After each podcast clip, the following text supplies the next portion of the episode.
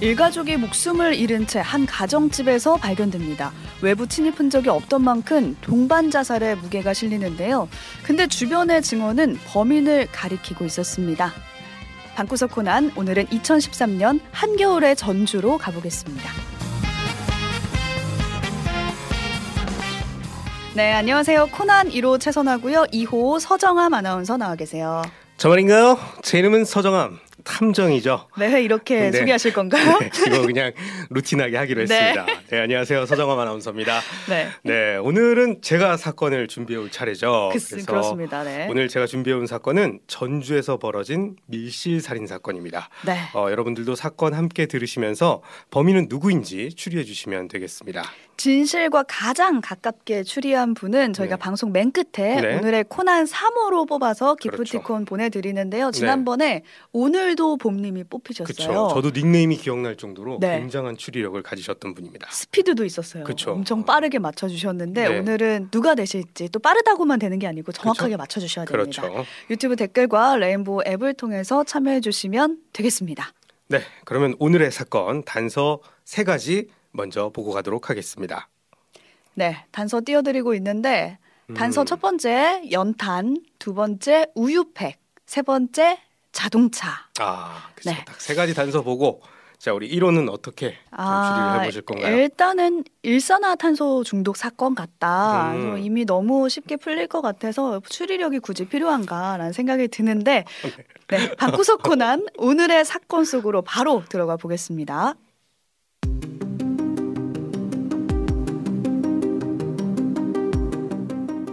네, 이 사건이 시작되는 첫 번째 단서인 연탄부터 제가 얘기를 들려드리도록 하겠습니다. 2013년 1월 30일 오전 11시 40분으로 갑니다.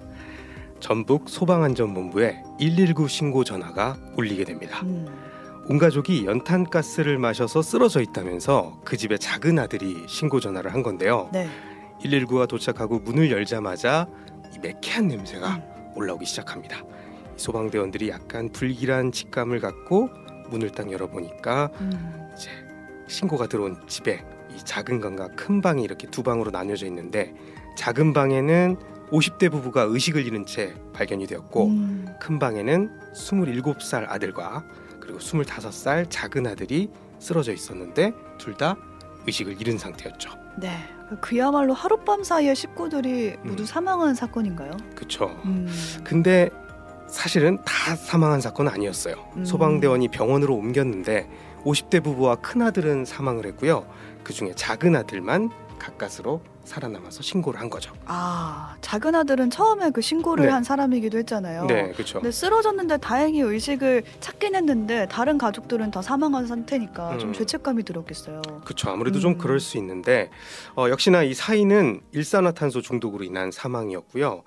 어, 아까 그 이렇게 방과 큰 방과 작은 방이 있다고 그랬잖아요. 네. 근데 각각 화덕이 있었다고 합니다. 화덕. 네. 그리고 아들들이 있던 큰 방에는 옷장 뒤에서 이 화덕이 이렇게 발견이 되는데 음. 큰 아들은 이 냄새를 좀 피하려고 했던 것 같아요. 이렇게 창문 쪽을 향해서 이제 엎드려 있는 자세로 네. 쓰러져 있었다고 합니다. 지금 화덕 실제 사진을 음. 띄워드리고 있는데 이런 화덕 두 개나 방 안에 있었다는 것 자체가 좀 말이 안 되긴 하거든요. 그쵸. 이게 그리고 2013년의 일이니까 네. 화덕을 좀 잘 안 쓸 때기도 해요. 보일러 당연히 됐을 거고. 그쵸. 그럼 자살을 위한 도구였나 이런 생각이 들 수밖에 없는데요. 그렇죠. 음. 경찰도 역시 그렇게 판단을 합니다.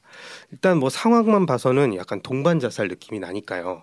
근데 현장을 좀 더 살펴보니까 두 번째 단서가 나옵니다. 네. 우유팩입니다. 두 번째 단서. 음. 네. 주방 싱크대 한쪽에 먹다만 우유컵과 우유팩이 발견이 됐는데요. 자, 이 우유팩 여러분 잘 기억하시고요. 음. 어, 또 가스레인지가 있는 있던 쪽에는 번개탄 빈 봉지가 또 하나가 발견이 됩니다. 네. 근데 이 집안에 외부 침입 흔적도 없고요. 음. 유서도 없었어요. 그리고 이게 또 구축 아파트여서 뭐 엘리베이터도 없고 뭐 CCTV도 없어서 누가 오고 갔는지 확인하기도 어려운 상황이었습니다. 아 이대로라면 그냥 일가족 자살로 음. 이제 귀결되는구나 싶은데 네. 혹시 모르니까 주변 인물들도 좀 조사를 해봐야 될 것 같아요. 그렇죠. 음. 그래서 제가 좀 하나하나 좀 음. 살펴보도록 할게요. 어, 당시 부모님은 조그마한 콩나물 공장을 운영했는데 이게 꽤 잘 됐다고 합니다. 음. 그리고 큰 아들은 프랜차이즈 음식점을 운영했고요. 작은 아들은 휴학생이었습니다. 네. 대학교 휴학생이었고 그래서 이 수사진들이 가족을 주변 인물들과 가족을 중심으로 탐문 수사를 시작하는데 이 작은 아들에게 여자친구가 있었는데 둘이 함께 만났었다고 합니다. 그날. 어. 네. 근데 이 작은 아들이 뭐라고 했었냐면 아니 요즘에 우리 형이 아니 뭐 음식점 장사한다고 맨날 엄마가 아픈데 잘 안 돌봐줘. 아니 집에도 맨날 늦게 들어오고 뭐 관심도 없어. 어, 내가 다 해야 돼. 아. 하면서 약간 푸념을 했다고 해요. 형이 집안일에 소홀했다. 이걸 여자친구한테 말을 한 거군요. 그렇죠. 그리고 또 얘기를 들어보니까 엄마는 2년 전에 사기를 당해가지고 음. 우울증에 좀 시달리고 있었대요. 아, 그러니까 엄마는 우울증으로 아팠던 상황이었는데 작은 아들이 엄마를 보살피고 있던 그런 상황이었네요. 그렇죠. 음.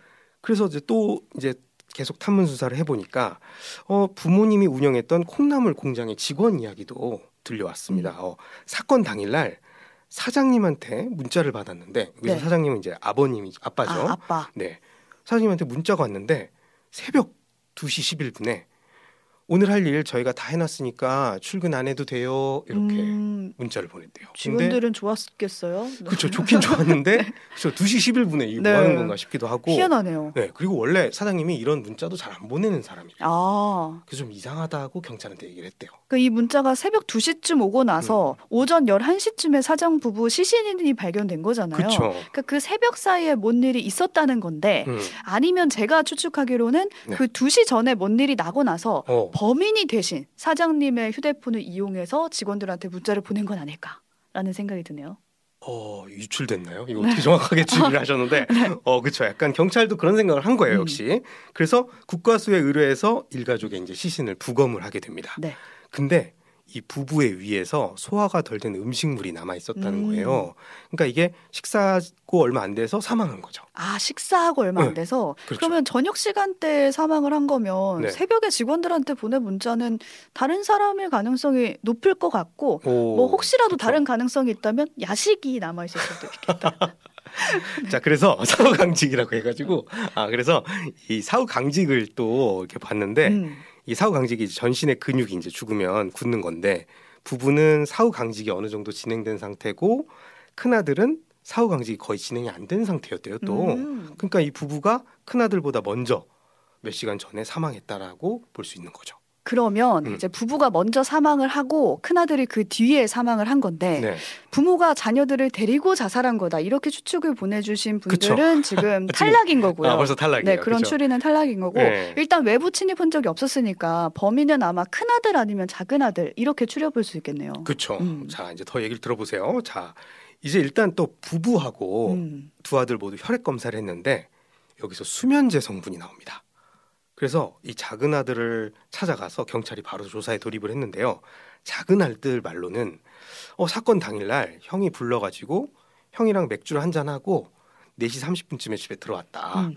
그리고 갑자기 오전 5시쯤에 형이 컵에 우유를 따라줬는데 자기는 그걸 마셨는데 바로 잠들었다. 오. 어, 이런 얘기를 했고 또 최근에 형이 음식점을 열었는데 장사가 안 돼서 죽고 싶어 뭐 이런 얘기를 많이 했대요. 어, 전 여기서 두 번째 단서가 네. 떠오르는데 네. 우유팩이었잖아요. 그쵸. 럼 우유 안에 수면제가 들어가 있던 거네요. 그렇죠, 그렇죠. 음. 그래서 약간 그렇게 생각할 수 있어요, 그렇죠? 음. 그리고 또 실제로 큰 아들의 그 녹색 점퍼 주머니에서 번개탄 가루가 또 발견이 됩니다. 큰 아들이 범인이군요. 그렇죠. 일단 지금 그렇게 지금까지는 그렇게 보이죠. 자 그리고 또 사건 당일에 새벽 6시 30분쯤에 친구한테 큰 아들이 야 나 자살할 테니까 오? 잘 살아라 이렇게 문자를 보냈고요. 그런 문자를 보냈어요? 네, 그리고 여자친구한테는 행복했어요. 사랑해요. 오? 이렇게 문자를 보냈다고 합니다. 어, 거기에다 작은 아들의 진술까지 있었으면은 그렇죠. 이게 뭔가 큰 아들이 사업 실패를 좀 비관해서 부모와 동생을 살해하고 자신도 자살했다 이렇게 되는 것 같은데요. 그렇죠. 약간 음. 너무 쉽게는 풀리는 것 같죠. 음. 그리고 모든 게 지금 큰 아들이 범인 쪽으로 가리키고 있는데 그게 또 이상하네요. 그렇죠. 네. 근데 여기서 또 큰 아들 여자친구가 이상한 얘기를 어, 또 하게 됩니다. 큰 아들의 여자친구. 그렇죠. 큰 아들의 여자친구가 어, 큰아들의 여자친구는 이제 영어 강사여가지고 평소에 좀 퇴근이 늦대요. 그래가지고 밤에 차 안에서 데이트를 하는데 그날도 역시 차 안에서 데이트를 하고 있는데 갑자기 어, 동생한테 전화가 와서 음. 어, 형, 나 형이랑 술 마시고 싶으니까 빨리 좀 와줘. 이랬대요. 오. 근데 이 여자친구가 좀 이상하다고 느꼈던 게 평소에 동생이 뭐 술 마시자 이런 얘기를 잘 안 하던 사람이래요. 근데 그날 그런 네. 연락이 왔던 거네요. 그리고 그렇게 헤어졌는데 이제 남자친구한테 행복했어요, 사랑해요 이렇게 오. 문자가 온 거죠. 그리고 이 여자친구 말로는 남자친구는 절대 자살할 사람이 아니다라고 진술을 했고요. 왜냐하면 이 여자친구와 큰아들은 결혼을 앞두고 있는 아, 사이였다고 합니다. 결혼 준비를 하고 있었군요. 네, 그래서 사실 수사진들도 아니 결혼을 앞둔 사람이 자살을 음. 해 해가지고 좀 이상하게 생각했다고 합니다. 그러니까 동생은 형이 불러서 새벽에 술을 마셨다고 하고 네. 형은 여자친구랑 있다가 동생이 불러서 술을 음. 먹자고 해서 갔다는 건데 이 그쵸. 말이 좀 엇갈려요. 그렇죠. 네, 마지막 단서가 필요합니다. 그렇죠. 여기서 이제 마지막 단서가 음. 정확하게 범인을 지목을 하는데요. 사실 지금까지는 이 증거는 큰 아들을 범인이라고 가리키고 있고 약간 좀 작은 아들도 의심되네 네, 이렇게 하고 찝찝해요. 있는데 어, 여기서 마지막 단서가 나옵니다. 마지막 단서가 뭐였죠? 자동차였죠. 자동차. 네, 이 차는 이큰 아들 차가 아니고 이제 작은 아들의 차인데요. 이제 장례식에 상주로 작은 아들이 있- 있지 않았겠습니까? 음. 그래서 작은 아들에게 이제 장례식이 끝나면 좀 차를 좀 볼 수 있겠냐, 좀 검사를 좀 해봐야겠다, 수색을 해봐야겠다라고 음. 했는데 이 작은 아들이 발인을 마치고 차량을 가져왔는데 네. 딱 경찰이 차를 보고 아 이거다 라는 생각이 들었대요. 왜 왜냐하면 왜요? 차가 지나치게 깨끗했대요. 그러니까 작은 아들 막, 네, 막 어. 세차를 한 것 같은 거예요. 어. 그리고 막 안을 치운 흔적들이 너무 많고. 어. 근데 사실 장례식 때문에 정상적으로 이제 뭔가 음. 뭐 세차하고 이럴 시간이 없었을 텐데 이거는 딱 증거 인멸이 아닐까라는 생각이 아, 들었대요. 차를 뽑은 지 얼마 안 됐을 수도 있잖아요. 진짜 새로 산 차. 아, 그건 더 말이 안 되죠. 그죠? 왜냐면 그막 뭐 딜러한테 가서 아, 차를 구매하고 이게 안 더? 말이 안 되는 거죠. 네. 그죠? 아, 굉장히 좋은 줄이었어요. 네. 네. 어쨌든 그래서 이 과학수사대 요원들이 차량을 좀 이렇게 샅샅이 찾아봤대요. 그랬더니 아니나 다를까 작은 아들 차량에 비치된 슬리퍼 밑에서 연탄 가루가 발견됐고 아, 그건 못 치웠군요. 네, 뒷좌석 바닥에도 연탄 가루가 이렇게 묻어 있었다고 음. 합니다. 그래서 이 또 아까 보니까 그 형이 우유를 따라줬다고 했는데 그 네. 우유팩을 또 보니까요 작은 아들의 지문도 나왔대요. 아, 다른 뭐 증거는 없었어요? 그리고 결정적인 게 음. 어, 작은 아들의 친구가 음. 작은 아들이 내가 부모님을 죽였어 하는 얘기를 들었대요. 아, 네. 스스로? 네, 스스로 그냥 그렇게 말하고 다녔던 거예요. 네. 그래서 경찰은 작은 아들을 긴급 체포하게 됩니다. 아, 진짜 이게 무슨 일인지 모르겠는데 음. 어쨌든 범인은 유일한 생존자였던 작은 아들이었던 그쵸. 거잖아요. 지금 네. 맞춰주신 분들이 있는데 이따 네. 발표를 해보도록 하고 네. 전 이게 궁금해요. 왜 음. 부모와 형을 이렇게까지 죽였어야만 됐나? 그쵸. 이유가 뭐였을까? 가장 끔찍한 네. 범죄인 그 존속살인인데 음. 이 작은 아들의 자백에 의하면 어렸을 때부터 이 직업 군인이었던 아버지로부터 강압적인 가정 교육과 또 강한 체벌을 또 받아왔다고 합니다. 그리고 아. 최근에 또 폭언을 자주 들어서 이제 분노를 좀 품고 있었다. 뭐 이렇게 얘기를 했다고 해요. 네, 아무리 그렇다고 음. 해도 살인이 이제 정당화될 수는 없을 것 같고 음. 가정 환경이 안 좋다고 다 범죄를 저지르는 건 아니잖아요. 그렇죠. 맞아요. 그리고 어, 이 직원과 이 형한테 뭐 문자가 갔, 아, 여자친구한테 문자가 갔었다고 했잖아요. 이거는 동생이 다 연출한 거였어요. 아, 역시. 문자를. 네. 그리고 이 친구가 굉장히 대단한 게 이 동반 자살로 위장하기 위해서 한 달 전부터 막 연습도 하고 했다고 합니다. 연습? 그리고, 네, 친구 명의로 또 수면제도 이렇게 세 차례씩 이렇게 처방도 받고 받아놓고. 네, 연탄, 뭐 화덕 뭐 이런 거 다 준비를 한 달 전부터 했다고 합니다. 근데 사건 당시를 떠올려 음. 보면은 본인도 쓰러져 있었다고 했잖아요. 그쵸. 럼 본인 생명까지 위험해질 것을 각오하고 이 짓을 벌인 거예요? 그렇죠. 그런 오. 거고. 근데 이게 참 작은 아들이 좀 치밀했던 게 이 혈액 검사를 해봤는데 작은 아들의 혈액에서는 다른 가족들에 비해서 이제 훨씬 미치지 않는 소량의 음. 일산화탄소만 검출이 됐고요. 어, 이 작은 아들이 진짜 좀 경악스러운 건 본인이 살고 있는 집 구조랑 똑같은 집을 하나 빌려서 네. 거기서 미리 예행 연습을 아? 해봤답니다. 네. 그리고- 집을 빌려서 예행 연습을 네, 했어요? 대단한 사람이죠, 그죠? 안 좋은 쪽으로 대단하네요. 그렇죠. 안 좋은 네. 쪽으로 대단한 사람, 치밀한 거죠. 그리고 이게 어, 첫 번째 시도가 아니었대요. 이미 어? 두 차례 살인 시도를 몇 번 해봤던 거래요. 근데 세 번째 만에 성공을 한 거죠. 아, 네, 사건이 벌어지기 3주 전쯤에도 뭐 보일러 가스 중독 신고도 들어오고 했었답니다. 아, 진짜 어떻게 이런 일이 있을까요? 네, 뭐 네. 전에는 뭐 이렇게 방 이렇게 벽을 뚫어가지고 부모님 방에다가 이제 가스를 주입해 보기도 하고 방에 구멍을 네, 뚫어서 뭐 약간 그런 것들도 막 해보고 연습을 많이 했었다고 하네요. 네. 그래서 결국엔 이 부모님과 형을 끔찍하게 살해한 죄로 이 작은 아들은 무기징역을 선고받게 됐고요.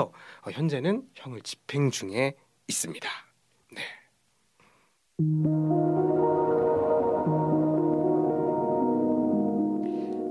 코난 2호가 가져온 전주 일가족 살인 사건 듣고 왔는데 네. 많은 분들이 지금 네, 어, 저희가 얘기를 나누는 동안 추리를 펼쳐 주셨어요. 코난 네. 분들이 그 중에 아. 진실과 가장 가깝게 추리한 오늘의 코난 사모님을 저희가 뽑을까 하는데요. 네. 일단 장문님은 네. 범인은 작은 아들입니다.